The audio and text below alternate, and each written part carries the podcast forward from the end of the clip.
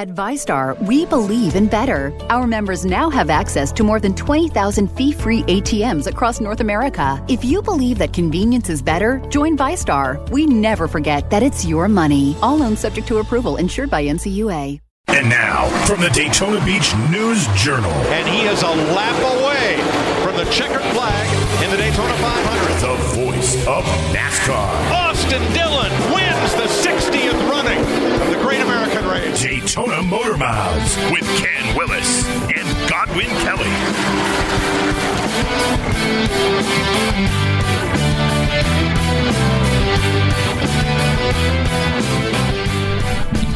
Hey, Ken Willis, Godwin Kelly, Daytona Motor Mouths. We got a lot of talk. What? Lot? Huh? What? A lot to talk about. Didn't that opening nose just give you goosebumps? It gave me just one. Now I'm down to one one goosebump, but it's big.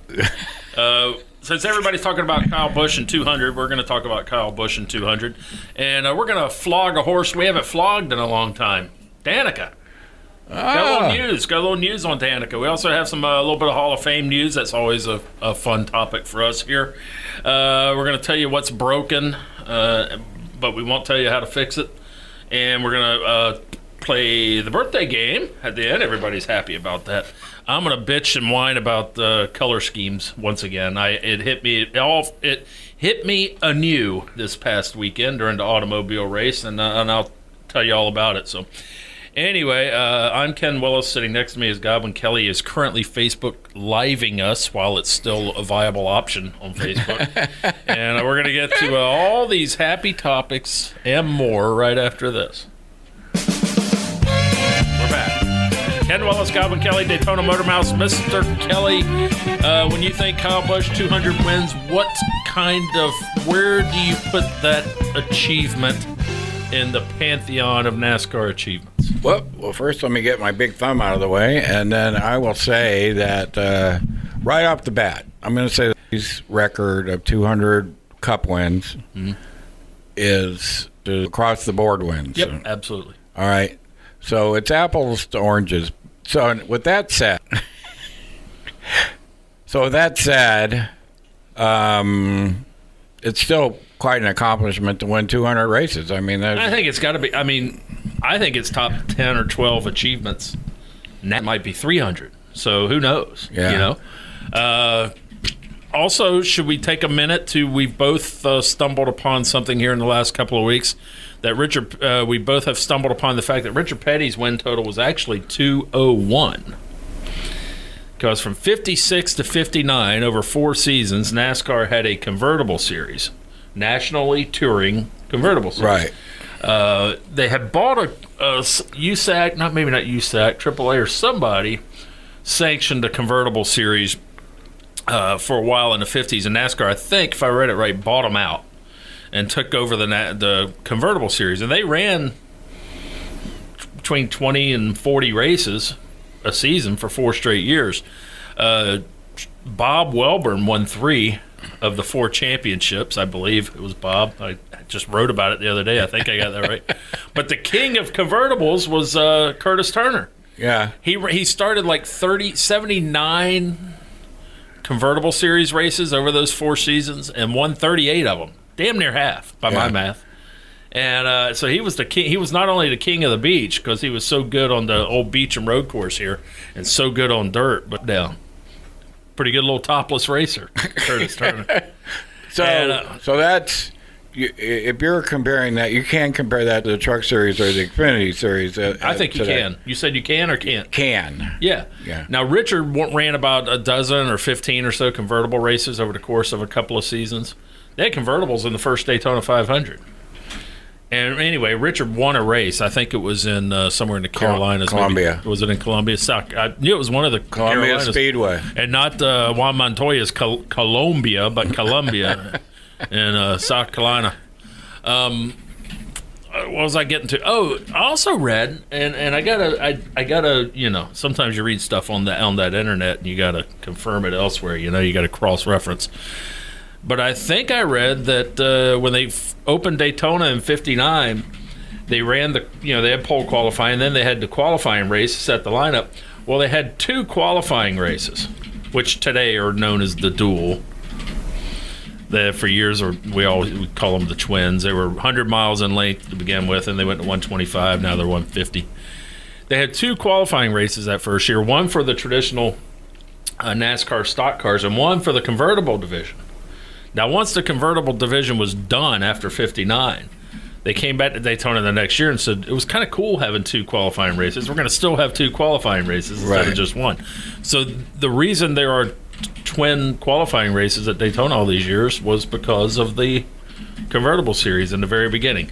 I have not confirmed that, so it might be all a bunch of bullstein that I just filled you up on, but we'll see. I'll Yeah. uh, I'll get back to you next week with that one. Yeah. But anyway, Richard Petty at 201, Kyle Busch uh, in, in reality is one win away from tying King Richard's all-time victory total. Yeah. Do you agree? Yeah. Well, that's still. I mean, again, there and again. There and again. It's impressive because you know it's.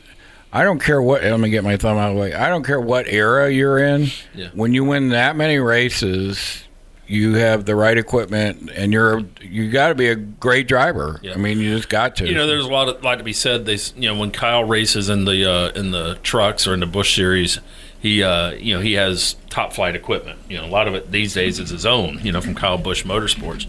Uh, so he's got top tier equipment. Plus, he's obviously top tier talent.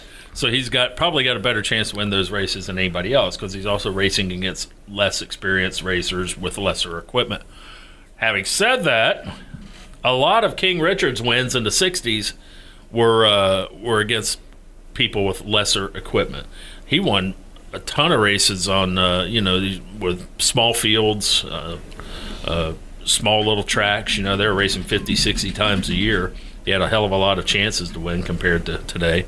So th- uh, when he piled up the biggest heaps of his wins, he was uh, racing against. Uh, he, he was only having to beat a few guys, I think, each time out.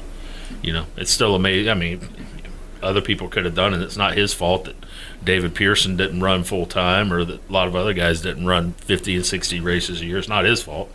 More credit to him for running the full schedule. His- Same thing with Kyle today. Credit to him for race that much Friday and Saturdays. Man, he didn't like to take the days the day off. diligence. That's Must what not it like is. that. Must not like that bus. Something going on in that bus. he don't like. Anyway, uh, is that enough of that topic? Yeah. So um, now we have to let our Facebook Live people go. Get rid of. So where do where do we find these uh, the rest of the podcast? You uh, on DaytonaMotorMouths.com. right? yeah, that's Yeah, it. That's it. So uh, you can listen to. We got some really good stuff too. Got so- good news for you too. There's no video there. It's all audio. Yeah.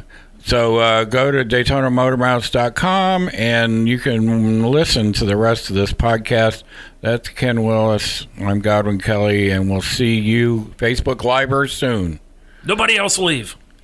Rest of you stay right here. Uh, the five races in, are we? Five. Um, six, five, Five. Yeah.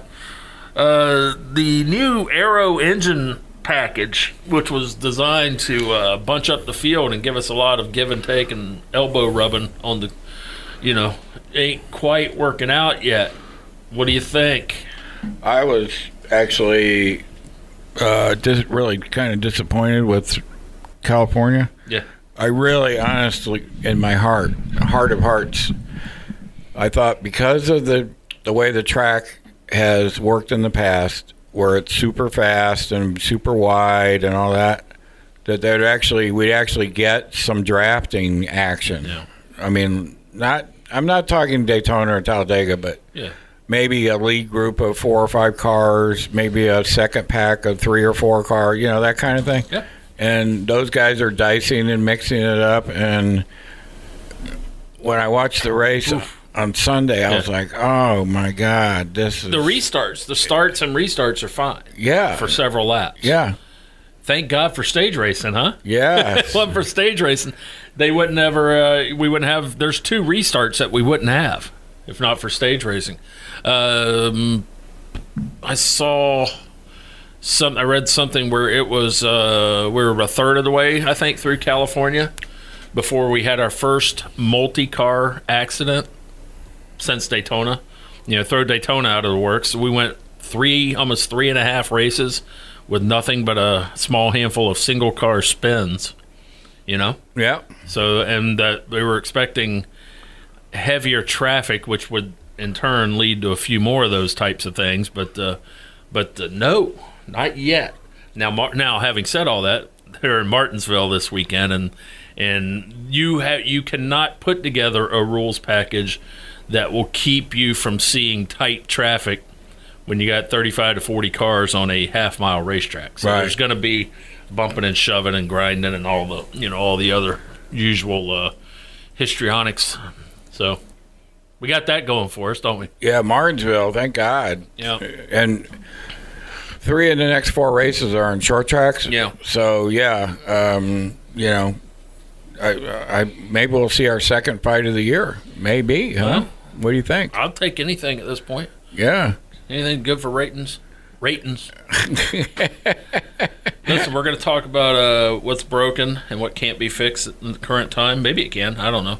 I'm gonna I'm gonna complain about uh, color schemes. We're gonna talk Hall of Fame. We're gonna talk uh, Danica, and then we're gonna play the birthday game. And uh, but right now we're gonna take a short little break. All right, we're back. You'll get that big time auto racing, Mr. Kelly. You know what you'll get? What?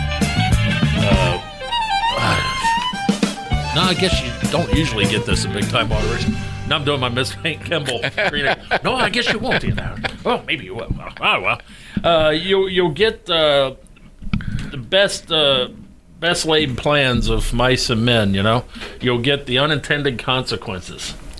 But I guess you could say that about any walk of life, couldn't you? Really? Something I'm getting a feeling that I just wedged this topic into this uh, segment. Really, that's you know anything new is you got unforeseen circumstances. Qualifying. Yeah. All right, they go through two rounds of qualifying. They get down to the final 12 cars at Fontana. And this has been brewing. Everybody's kind of seen this coming. Nobody wants to be the first car off the grid because apparently, due to, you know, geometry, physics, whatever else, one of them deals. Geometry or physics. One of them deals. If you're the first car out, I think we're talking aerodynamics, what we're talking about. Aero. Aerodynamics. If you're the first car in line, uh, for whatever reason, somebody would smart would have to explain this to me. You're the you're going to have the slowest lap speed, and you know they go out there in this group qualifying, and you want to be behind the other cars so that you can get a good draft and get a good burst of speed, and therefore have the fastest lap or a faster lap than you would if you were the first car out there breaking through all that air. you know? Right. So nobody wants to be the first car out. So guess what? Nobody got out in time to turn a lap, and they had to just scrub that whole final round and revert back to the second round of qualifying to to to uh, set the field. It's embarrassing. Well, it should be noted that they start the clock, right? Yeah. And um, you, uh, unlike okay, say you're playing basketball, right? And the shot leaves your hand, and as the ball's in the air, the buzzer's going off Yeah. for the three for the thirty second clock or whatever it is. Well, that ball, if it goes in, it's good, right? Yeah. Okay. Now, go to go to the qualifying. Can I stop taking notes now? Yeah, Okay. go to qualifying, and qualifying ends when the clock runs out. I mean, Yeah. boop, it's over. Right. And so what happened was these guys miscalculated, grossly miscalculated, Mm-hmm. um, the time it took to get off pit road and around the track. Right. And not not a one of them made it to the clock. The clock had run out. So, Mm. Yep. so uh, and I think that might be. I'm not positive because you know I'm at advanced age, but I think it it was different. It was more like if you're on the track by the time the clock starts, you were able to finish your run. But I think now, I remember them trying this at Daytona two or three years ago when they first went to this, and this is what sent them right back to single single car qualifying at the Right. races. Was uh, no, they got out on the track too late. and Nobody got around in time. Yeah, I, I see your point. If you get out on the track before the clock the runs clock out. runs out, yeah, Yeah. then you could get going, and maybe you don't. Well, and then well, no. I guess that's not right either. well, I don't know what I don't know. Well, what, I I, don't know- know what the answer is. I know just what don't I know what the fi- I know what the fix is. do it like ARCA has done it in the past? Well, you could either do it in groups of cars, Yeah. and you know, once the clock starts, you got to go. Yeah. I mean, there's no, or you can keep the same format and say, once the clock starts, you got to go. Yeah. I mean, You ain't got to go home, but you can't stay here. Yeah. As they say. and uh, and then like if they don't get out there within say uh, 60 seconds of the five minute qualifying session, then they're no, you just stay in the garage. You're you're you know it's not Yeah. going to count. Yeah, so there's But, a- you, but I guess what nobody wants to do is go back to single car qualifying. well group qualifying is interesting because it's like little races. Yeah. So yeah, I like that. But uh, you when know, they do it. Yeah.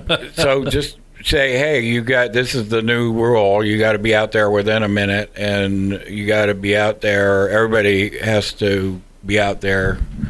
Well, you have to be out there within a minute. How about this? Get it down to the final 12 finalists in the final round of qualifying and actually make it a race. At Martinsville, make it a five lap race. Yeah. At, at Fontana, make it a you know a two lap race, Yeah. and then start the race based on how they finish in final, Or Qualifying. you could have two races and and give points out. By the way, give this. points out and call them the twins. Oh, I don't think this has ever been done before. I like the idea. Yeah. Can we have convertibles? Yeah, you could have convertibles. yeah, I, I think genius. I think uh, you know I think we just solved NASCAR's problem Yeah. right here. Why are we wasting our time here? I don't know. We should be in the NASCAR think tank. Yeah. But anyway, single car qualifying is not the answer, even though Ryan Newman came out in favor of it. But uh, With with especially with this package, Yeah. it would uh, take these cars a half a day to get around the track. it would be just it would be tedious. They would send they'd probably send prisoners from the nearest prison to, to as punishment to watch single car qualifying. Yeah. This is All right, I'm, I'm ready to bitch. You ready to hear it? oh my god. It's been a while, isn't it? About every six or eight podcasts, I launch into this diatribe about color schemes Oh, we're gonna do color scheme and how Okay. team, how every car and every team and every driver should have one base color throughout the whole year. I don't care who your sponsor is. I- If your sponsor, let's say, go back to when Target before they left, if your sponsor's Target, you you might want to hope you get a red and white color scheme or something with red in it.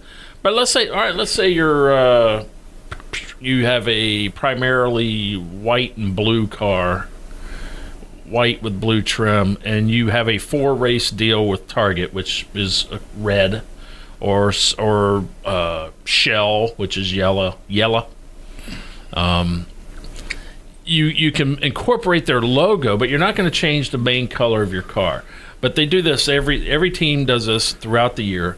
And why is it a bum deal? All right, Sunday we were sitting in an establishment where we were. I was uh, one of the TVs across the way was on the Well, automobile. first of all, did you have all your clothes on? I did have my clothes on. Okay, all right. Yes, and Mr. Kraft did also. I will have you say he's watching his p's and q's these days. Uh, across the way, above this uh, uh, uh, long, thin tabletop within this establishment, where there were people sitting on stools. On the wall was automobile race on a TV, about a 30-inch TV, not a small TV, not one of the giant ones. And we were sitting, I'd say, roughly 25 feet away. And I'm trying, and, and I did get up. When I got up, walked over there, I said, "Oh, they're down to like 18 laps to go." So while we're sitting at this table, uh, waiting on our food, beverages, I could. Wa- I knew I was going to be able to watch the end of the automobile race. So we're sitting there, and I'm watching, and I don't know who's who. And eventually, I got up and walked over there, and I had to figure out, oh, that's Kyle Busch who just went to the lead. Oh, there's Logano. Now I recognize the car. And there's so and so, so and so, and so and so. When I'm right up there, and because there, when I get up close like that, I can see the numbers, and then I can look at the rundown on the on this TV screen. But you know, from any distance away, and I don't care if you're right on top of your TV, if right when you turn it on, you should be able to tell who's who. If this was 25, 20 years ago, I would have been sitting at that table. I would have seen a black car. I said, all right, there's Earnhardt. I would have seen a blue and white car. I would have said, all right, there's Rusty. I would have uh, seen a red and black car. I would have said, all right, that's the Yates car. I don't know, you know, whoever was in it at the time, DJ, Ernie Irvan, whoever. Right. Yeah, I would have seen a high yellow, you know, that bright, bright yellow Kodak car. I would have known, all right, there's Sterling. Um, you know what I'm saying? You know what I'm getting at? Yeah. All right.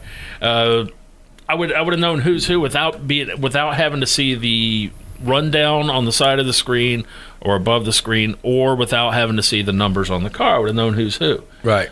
But you can't. And I'll say it again. My mom should be able to turn on the TV every week and find Jimmie Johnson, you know, or find Kevin Harvick without having to, you know, put on the, the bifocals and get right up there on top of it and, and, and try to, or, you know, oh, what color is he running today? Who's sponsoring him today? Is it Mountain Dew? Is it Napa? You know, and just, you, you got to re-educate yourself every week and it should be second nature you look at that car you know who it is you know what i'm saying Well, you you uh, convinced me last year yeah because I was in a similar situation. similar Yeah, trying to rubberneck a TV from across the room. yeah and I'm like, who who are these people? Yeah. You know, who is that? Who Yep. is that? Yep. So yeah, you've got it. it's a valid point, and thank you i do that every now and then yeah, and i appreciate you saying that it means a lot it does i don't get an attaboy very often so what it would do, it would it would help the it would help the team Yep. because then you're rooting for the team. Sure. Yeah, and uh, I think there's only I think there's two cars with full time sponsors. One is Hamlin with FedEx, and the other is Jimmie Johnson now with Ally Financial. Um, i mean everybody, keselowski has that blue and white miller Lite car a lot yeah, but still there are times when he doesn't there and again. there and again Yep. Even junior earnhardt had to break up the paint schemes throughout the season Yeah.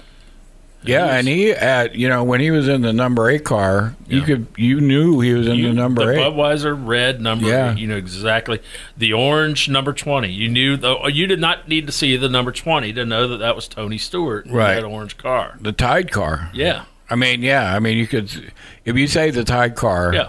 or the Tony Stewart Sure. car. I mean that just The Skull Bandit. yeah it brings up the color scheme like right Yeah. away, right from the old you know Absolutely. filing area. Not quite as obvious as the old AMC Matador of Mark Donohue. That was a beauty. Yeah. Beauty. All right, let's take a break. We'll be right back. All right, we're back. We're wrapping up with green white checkers. We're going to uh, talk a little Hall of Fame. We're going to talk Danica. Then we're going to play the birthday game. NASCAR uh, put five new nominees out there on his list of 20 nominees for next year's Hall of Fame class. And one of them's familiar because you just chatted with him a week or two ago. Tony Stewart was in town uh, for his induction into the National Motor or to the Motorsports Sports Hall of Fame of America. Ooh. right here in. Daytona Beach. And you know what I'm Novi, you, Michigan. you know what I'm calling that now? Something shorter, I hope. You, or did you LinkedIn the name? The, Motorsports Hall of Fame of America in Daytona Beach, Florida. So it's become now that you've had uh, Jeff Gordon and Tony Stewart Yeah, back to back, Yeah. go into the local Hall of Fame and then get named and nominated to the NASCAR Hall of Fame. yeah. I'm calling this the Golden Globes of Hall of Fame. Oh yeah, good idea. It's kind of like Yeah. that stepping stone. Yeah. yeah. It's not the Oscars, but it's the Globes. It's the Globes. It's Yeah. still. I mean these these guys that go to that show up for these induction ceremonies, Mm-hmm. and the guys that have been inducted, they they take this real serious. I wouldn't know. Yeah. Because I asked Stewart, I said, uh, "Have you ever been inducted in the Hall of Fame?" He goes, "Yeah, the midget Hall of Fame and something with USAC." and he said, "This is different." I mean, he said, "This is like." He, without saying it, he saw. He kind of said, "This is legit," you know. Yeah. So, Well, he's he has been out of NASCAR long enough now to I think three years. You got to be out before you can be nominated. He's he's among the nominees now. You know who else got just got nominated? Neil Bonnett, Sam Ard, who was Mr. Busch Series Yeah. for a long time. Uh, guy near and dear to our heart, former neighbor of ours, practically Marvin Panch. He, uh, you know, Daytona 500 winner in 1961, I do believe. And Jim, uh, wait a minute, Jim Paschal, Jim Paschal, and uh, Red Vogt who I would I could not believe he had not been on the nominee list. He he should be in there in some form or fashion. I think they got a replica of his old garage in the Hall of Fame, right? Yeah. I think they do have his old garage. I mean, he is. Uh, if you're going to the the roots, the Yeah, the, very, very the beginning. very very beginning of NASCAR, he's down there with Yeah. Smokey, yeah. Smokey Yunick. but who's not nominated by the you know, and but when you read a little deeper, you know, uh, five five people get plucked off of that nominee list and inducted into the Hall of Fame each year, and so therefore they got to have five new nominees. But that doesn't mean the 15 existing nominees are going to remain among the nominees for the next year. Right. And when I read a little deeper, I learned that Kirk Shelmerdine, I'm going to bitch and complain again. Kirk Shelmerdine Wow, was dropped two. off the list of nominees. This is two in one podcast. And let me point out that uh, Ray Evernham won three Cup Series championships as Jeff Gordon's crew chief, correct? His face he won three of. Jeff's four. Robbie Loomis was the crew There's a chief. for the vein fourth. sticking out of his neck now. Ray Evernham's in the Hall of Fame. Probably deserves it. Kirk Shelmerdine won four of Dale Earnhardt's seven No. Cup Series championships as crew chief. Shut the front door. Four, No. and they have they have not e- they're not even leaving him on the nomination list of twenty. How does Kirk Shelmerdine not get any more respect than he gets for those four? Is it because it was uh, you know it was during a time before NASCAR was wall to wall TV like it is now? Maybe I don't know. Would he have been more famous? Obviously, would have been more famous if he did it in this era because Right. more coverage, more uh, more attention. But uh, yeah, it's weird. He got in. uh, I mean, he was like a teenager when he started, and then he got out at a young age and went racing himself. Won a couple ARCA races, and then he just kind of fell off the map. There, got out, and stopped. He was trying to run Cup races there for a while. wasn't making a whole lot of fields. Should come along. Should come along now. He get in every week. But then he, I guess, he just went back to Welcome, North Carolina, up there where the Childress shop is. You want to hear a funny story? Yeah. right about now, we could use one. So uh, in December of 2008, and I remember that distinctly, That's weird. uh, I went to, um, I was working on a book project, Yeah. Man Made Thunder. Oh yeah. Coffee table book. that one. one of the big thi- as a damn coffee table. I can tell you. so I I did a blitz up there. I mean, I was Ballroom like, blitz. yeah, I was like jumping from one shop to the other, blah blah blah, talking to people. And one of the people I talked to was Richard Childress, and uh, they he said, "Hey, do you want to take a tour of the campus?" Yeah. And I'm like, "Yeah, sure, why not?" And so uh, the his PR guy at the time, we jumped in a golf cart, and we went all around this huge facility.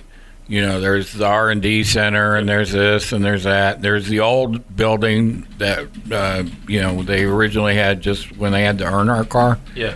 and everything was compressed into one smaller building.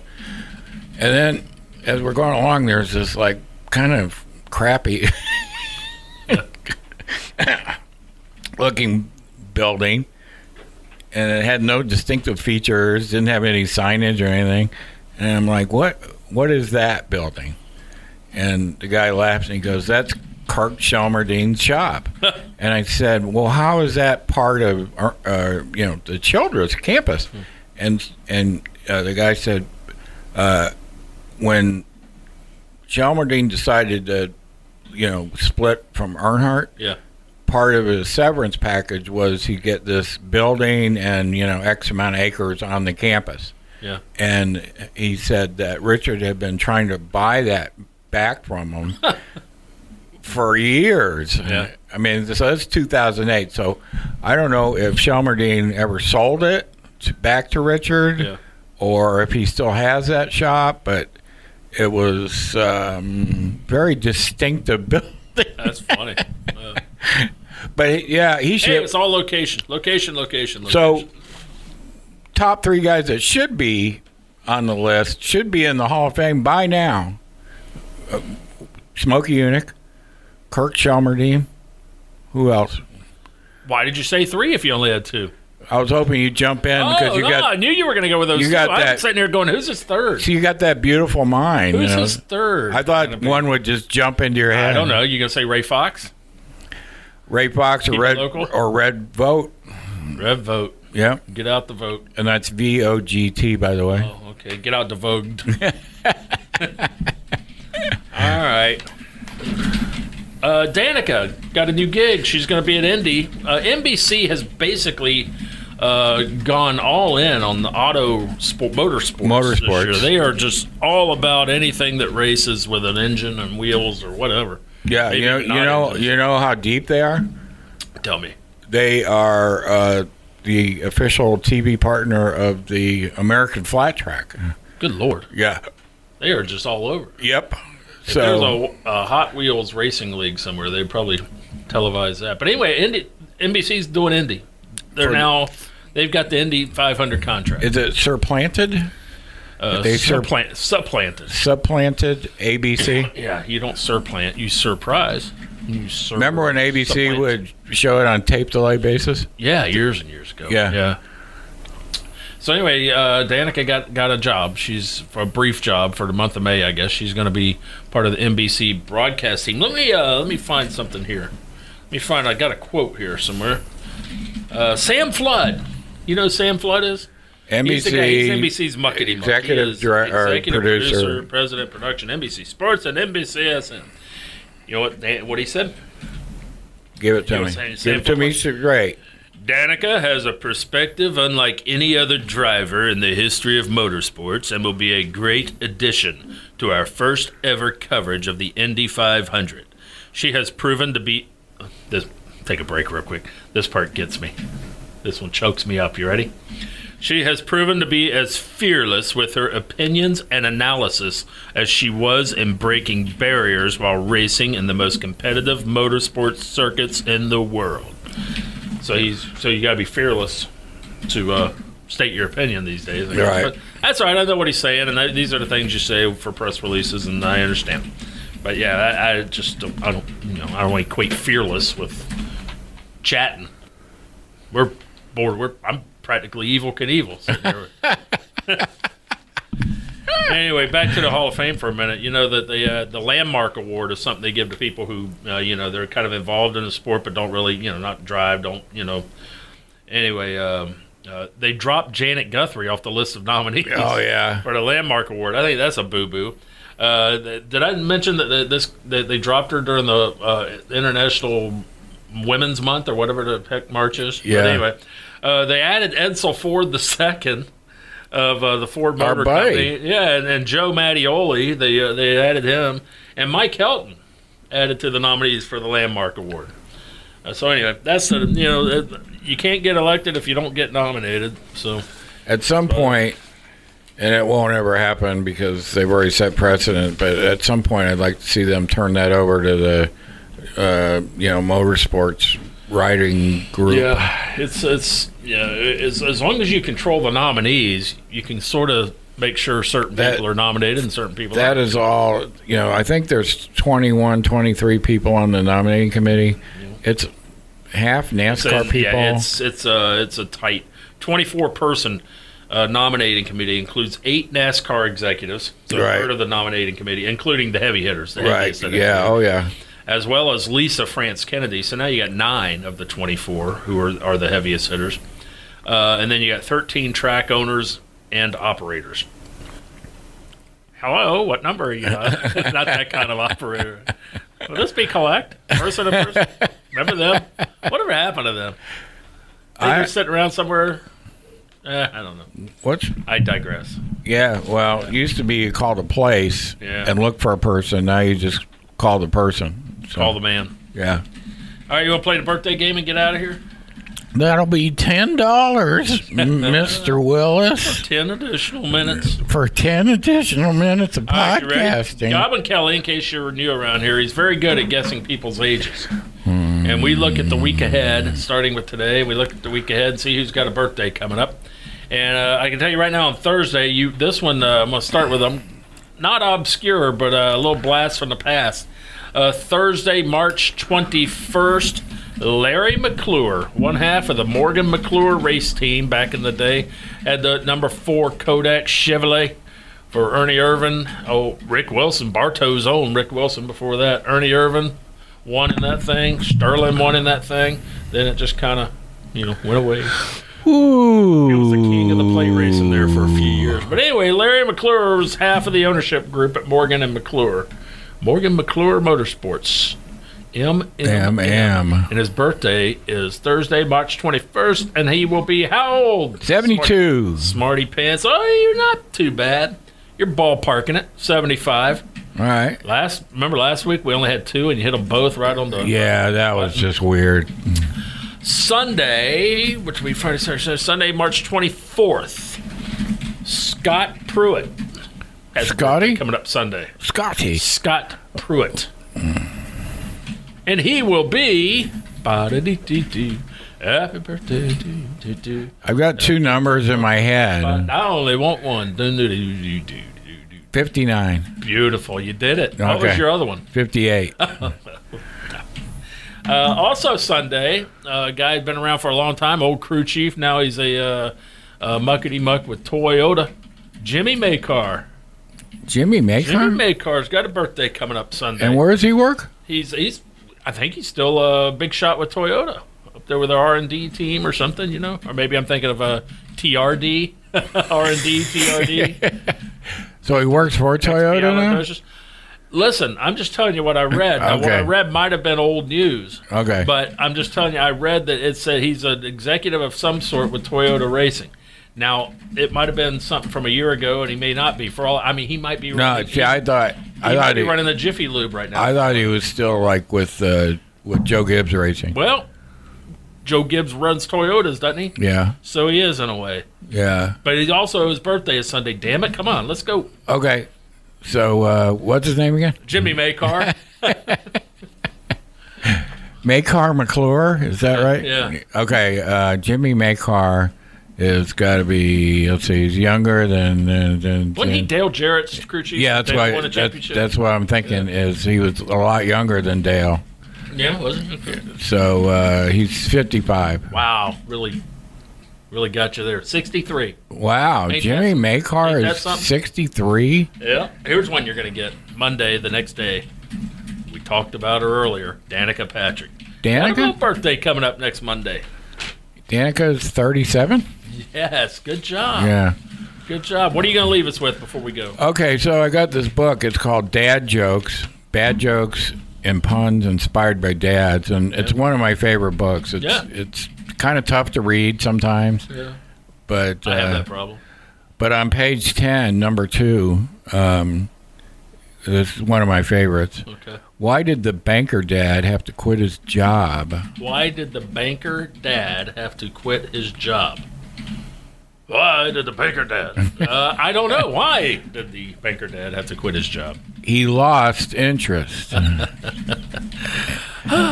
we'll mark that one Mark as that one in the off. book. Uh, All right, so that's that. On to Martinsville. Uh, I'll be watching. I'm God. I'm going to be watching. I'm have my fingers crossed. yeah. Yeah. I'm going to be watching close enough so I can see the numbers. and not yelling and screaming and and don't forget uh, this week. Yeah. Uh, for all of our faithful listeners, um, the race is on uh, Fox Sports One this week. oh, all right. Yeah, it's weird. The truck race is on Fox on Saturday. That is weird. and then the you know the prime time the marquee series is on Well- fox sports one Well, it's all about uh, s- inventory. They have less inventory on Saturday than they do on Sunday, apparently. So, you know what I mean? I heard that Ken Willis, Godwin Kelly. Thanks for listening. Title and description. Thank you for listening to this episode of Daytona Motor Mouths. To reach the program, please visit DaytonaMotorMouths.com or follow on Twitter at NASCAR Daytona or Facebook at NASCAR Daytona. And thanks for joining us. Daytona Motor Mouths is a production of the Daytona Beach News Journal.